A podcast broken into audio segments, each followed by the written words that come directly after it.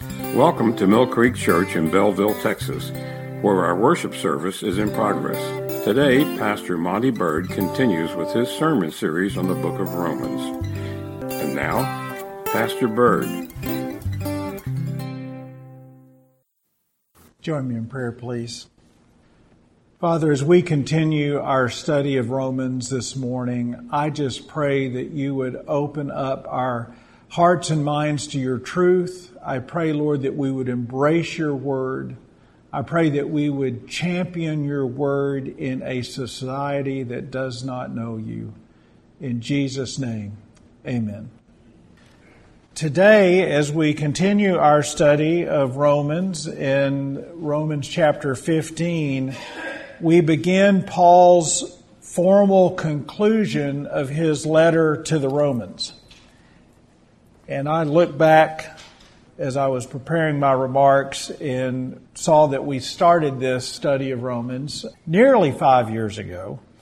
And while we have the rest of chapters 15 and 16 to go, it reminded me of uh, Churchill's great quote when he was speaking to the citizens of the UK after the Allies' first victory over the Germans.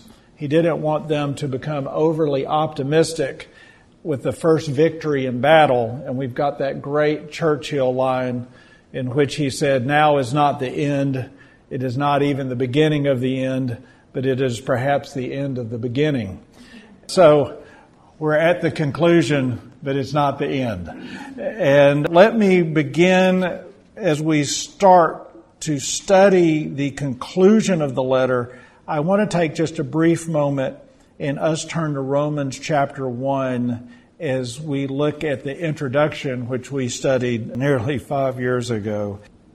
Romans chapter 1, verse 5, it says, Through him we have received grace and apostleship for the obedience to the faith among all nations for his name, among whom you also are the called of Jesus Christ. To all who are in Rome, beloved of God, called to be saints, grace to you in peace from God our Father and of the Lord Jesus Christ. And as I pointed out as we went through chapter 1, that Paul addressed the letter to the believers of Rome. And you see that in this introduction. In Romans 1 5, you also are the called of Jesus Christ and then in verse 7, to all who are in Rome, beloved of God, called to be saints. The letter is written to the Christians, and most specifically the church in Rome. And if you go to Romans 15, our focal passage this morning, when Paul writes the letter, we went through the presentation of the gospel and then we went to the exhortation to apply the gospel, both us today living in the modern time, also there at the church in Rome. And after he does that, after he does the presentation of the gospel through the letter and then, and then practical application of the gospel, he starts his conclusion. And that's where we are this morning, Romans 15, verses 14 and 15. And this is what Paul says. Now I myself am confident concerning you, my brethren, that you also are full of goodness, filled with all knowledge, able to admonish one another. Nevertheless, brethren, I have written more boldly to you on some points is reminding you because of the grace given to me by God. Now, the who in verse 14 is the church. Now, I myself am confident concerning you. Now, you might say, well, no, he's writing to us individually. But the next phrase is my brethren. Sing, it's plural, correct? It's not singular. And so, just as he opened the, the letter in Romans chapter 1 to the church, we have to remember that this letter is written to a church. And in fact, most of the Pauline epistles are written to the church collectively. And as I was studying these particular verses, and I was thinking about that this letter was written to the church in context of what Paul is trying to convey here in these verses, it made me think about this question What is a church? What is a church? And unfortunately, we can say that in our modern time that a great number of people look at this question on a very topical level. And in fact, you could make the argument that there are a great number of people that would define a church in the, in the same way that they would describe an auditorium. That church and auditorium are interchangeable words. And in fact, if you look in the Oxford Dictionary on the definition of auditorium, they give you two. The first, the part of a theater, concert hall, or other public buildings in which the audience sits. And there's a lot of people that that's their definition of a church. That we come and people sit and they listen and then they leave. And you really think about it, if that's all what they're thinking about, that, that is an interchangeable word. That it's not Mill Creek Church, it's Mill Creek Auditorium. Another definition is a large building or hall used for public gatherings, typically speeches or stage performances. And so people their view, their topical view of a church is you come and you sit down in a pew or a chair and you listen. And the reason why I wanted to say that in this particular context, as Paul starts the conclusion of his letter, he goes through several descriptions that give a proper definition of a church, and it is not coming into a building and sitting. At least it's not limited to that particular exercise. Let's look at our focal verse again. In verse 14, now I myself am confident concerning you, my brethren, that you are also full of goodness, filled with all knowledge, able to admonish one another.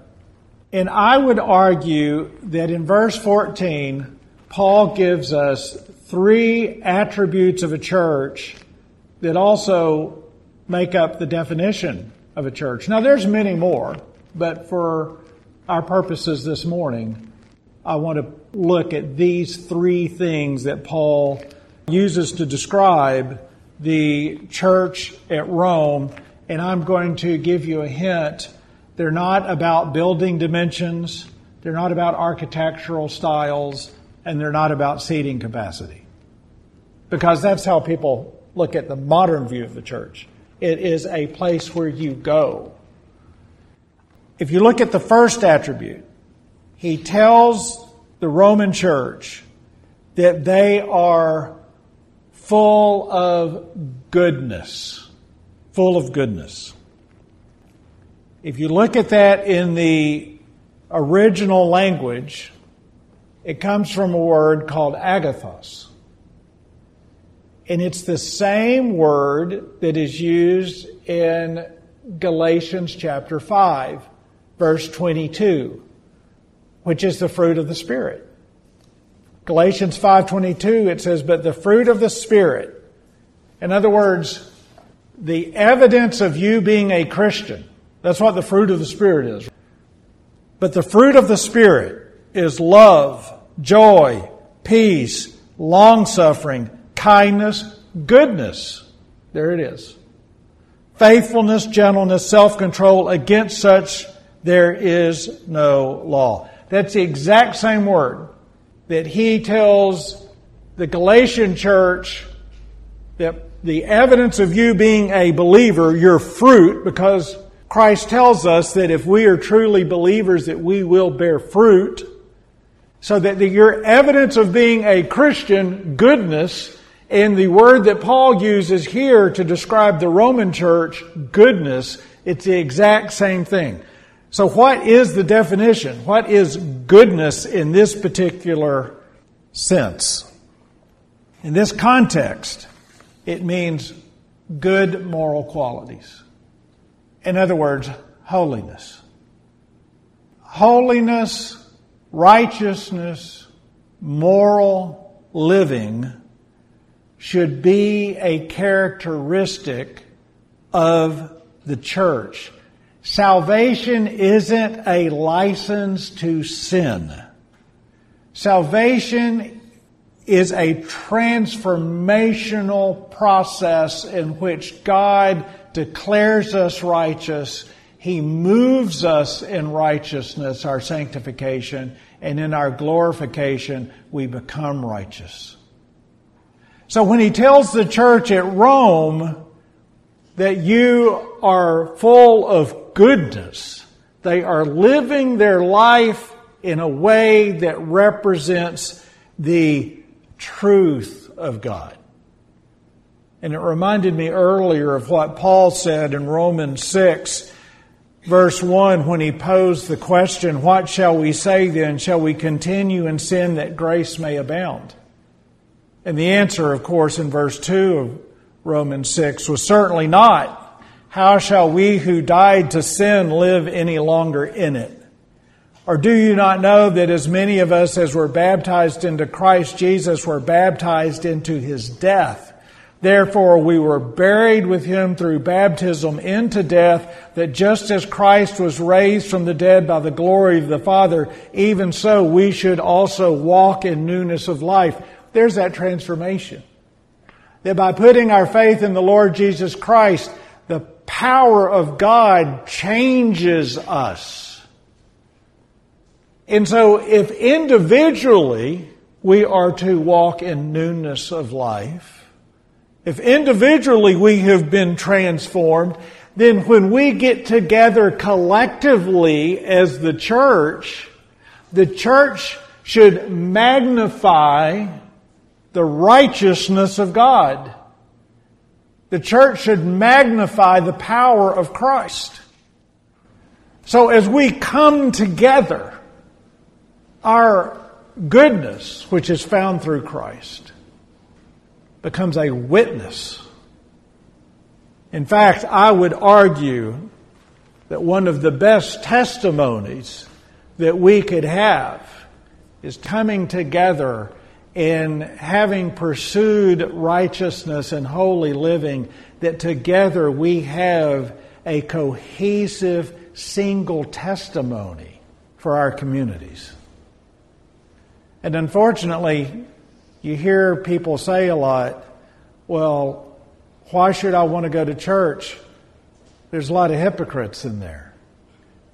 And while that's been a, an excuse for years, unfortunately, as the church has preached a cheap grace, some of that sticks a little.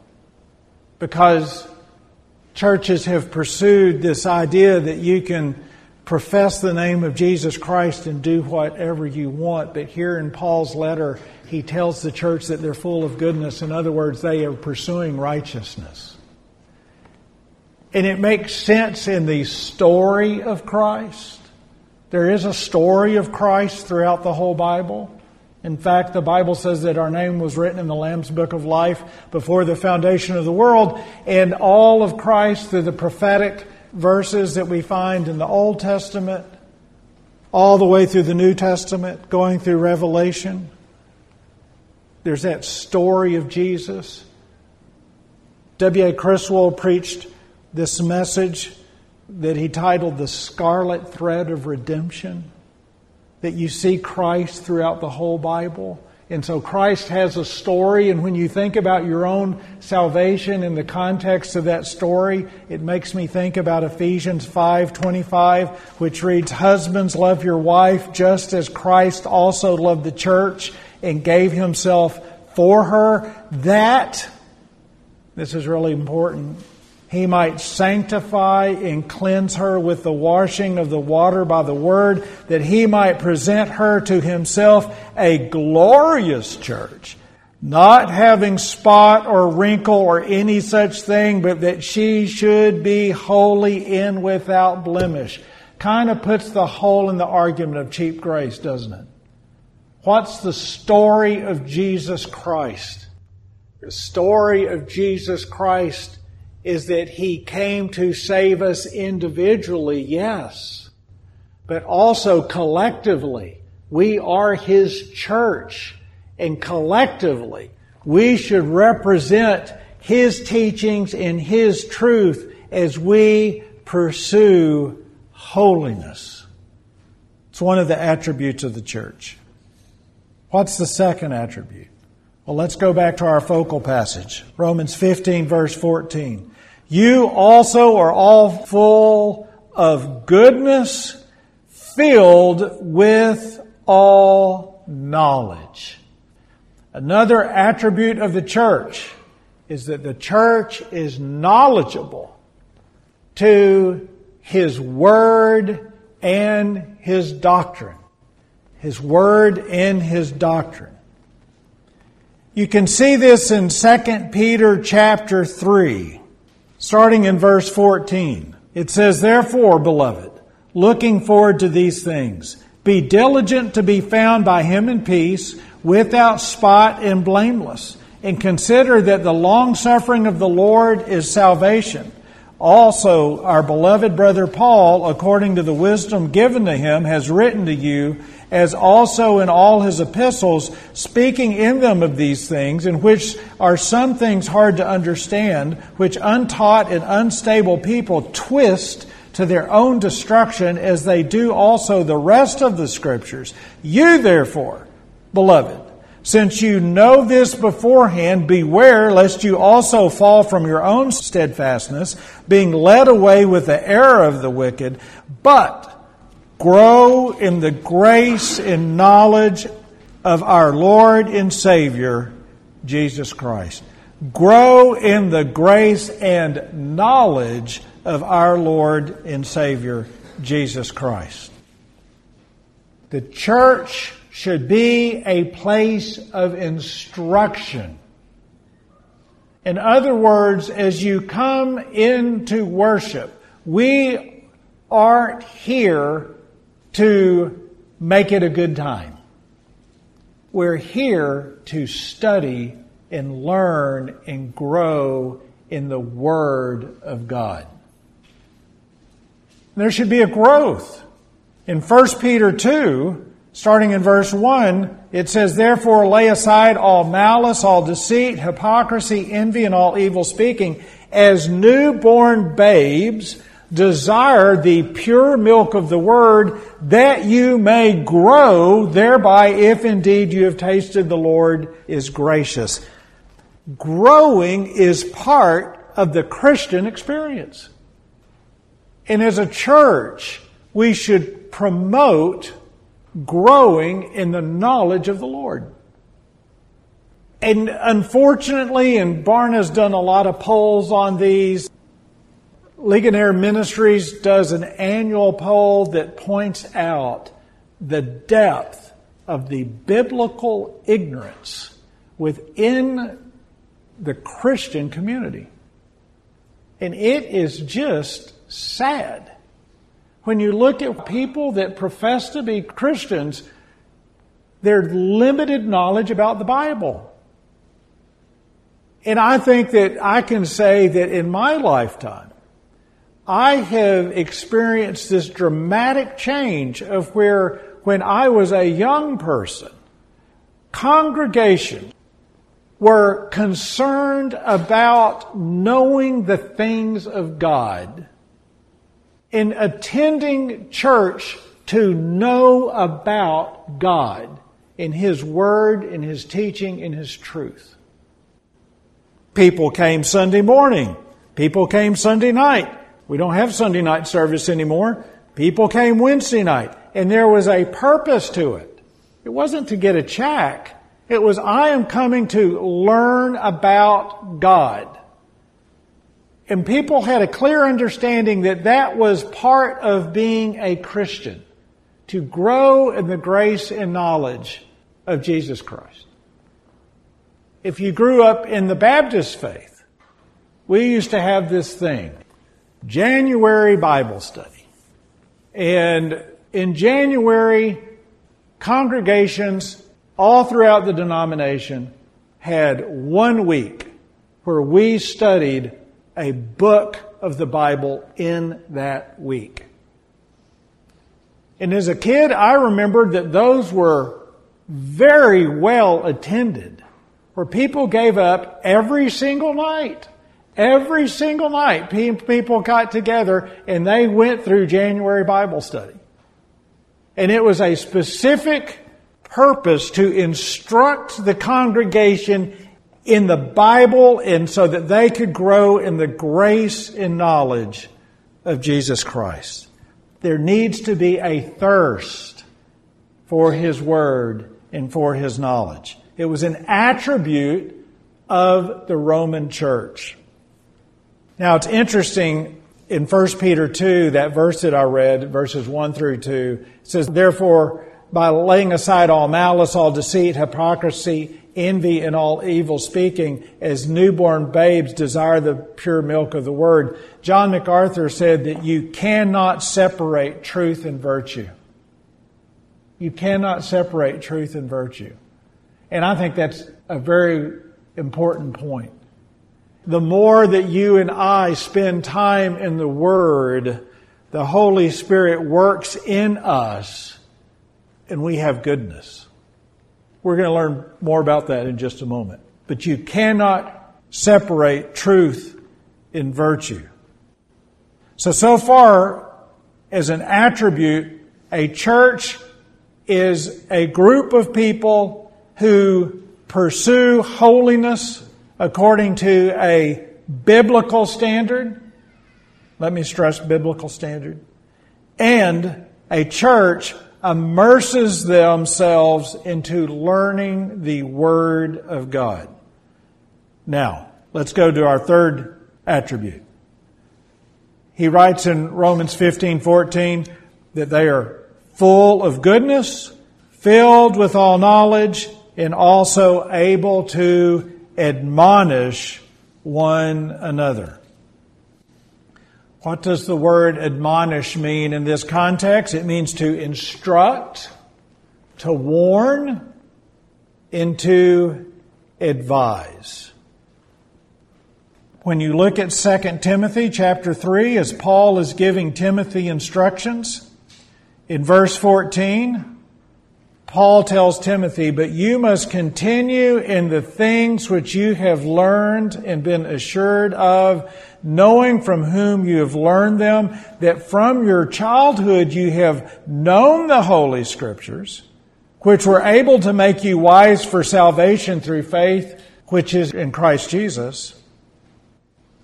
And in verse 16, he describes Scripture. He says, All Scripture is given by inspiration of God and is profitable for doctrine, for reproof, for correction, and for instruction in righteousness.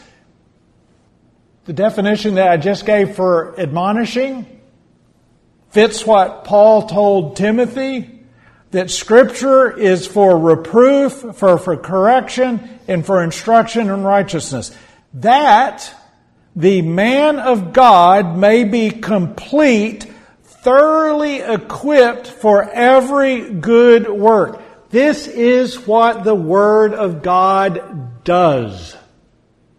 This is what the Word of God does. And here he's exhorting, he's admonishing Timothy, know your Word. Hebrews 4:11 says, Let us therefore be diligent to enter that rest, lest anyone fall according to the same example of disobedience. For the Word of God is living and powerful and sharper than any two-edged sword, piercing even to the division of the soul and spirit and of joints and marrow, and is a discerner of the thoughts and intent of the heart a discerner of the thoughts and intents of the heart. In other words, when you and I pick up our Word, when we come together congregationally and we study the Word, the Word and the Spirit work together to convict us and move us into goodness, which is one of the attributes of the church, and knowledge, which is one of the attributes of the church. It all centers around the Word of God. I remember on two separate occasions so far in my ministry, I've had disagreements with a couple of people. And I said, well, look, I know that you disagree with me. Let's get out the Bible and let's look at the verses and we'll study those together. I'm not arguing the Bible with you. I'm like, so what you're telling me then is, is that's your opinion and you refuse to look at the Word to see if your opinion is wrong. Because that's what we're talking about. There is only one truth. There's only one truth. One time someone, they meant it as a, as something as a bad thing, I took it as a compliment. They said, You know, you're nothing but a Bible thumper. I said, Thank you. It's just the truth. Now, there's a graceful way to do it, but the church has to stand on the truth. And when we stand on the truth, we develop the attributes of what a church should be. A church isn't a building. And I know that sometimes, and I'm guilty of this, we'll say, well, there is where I what? Go to church. We are the church. We are the church.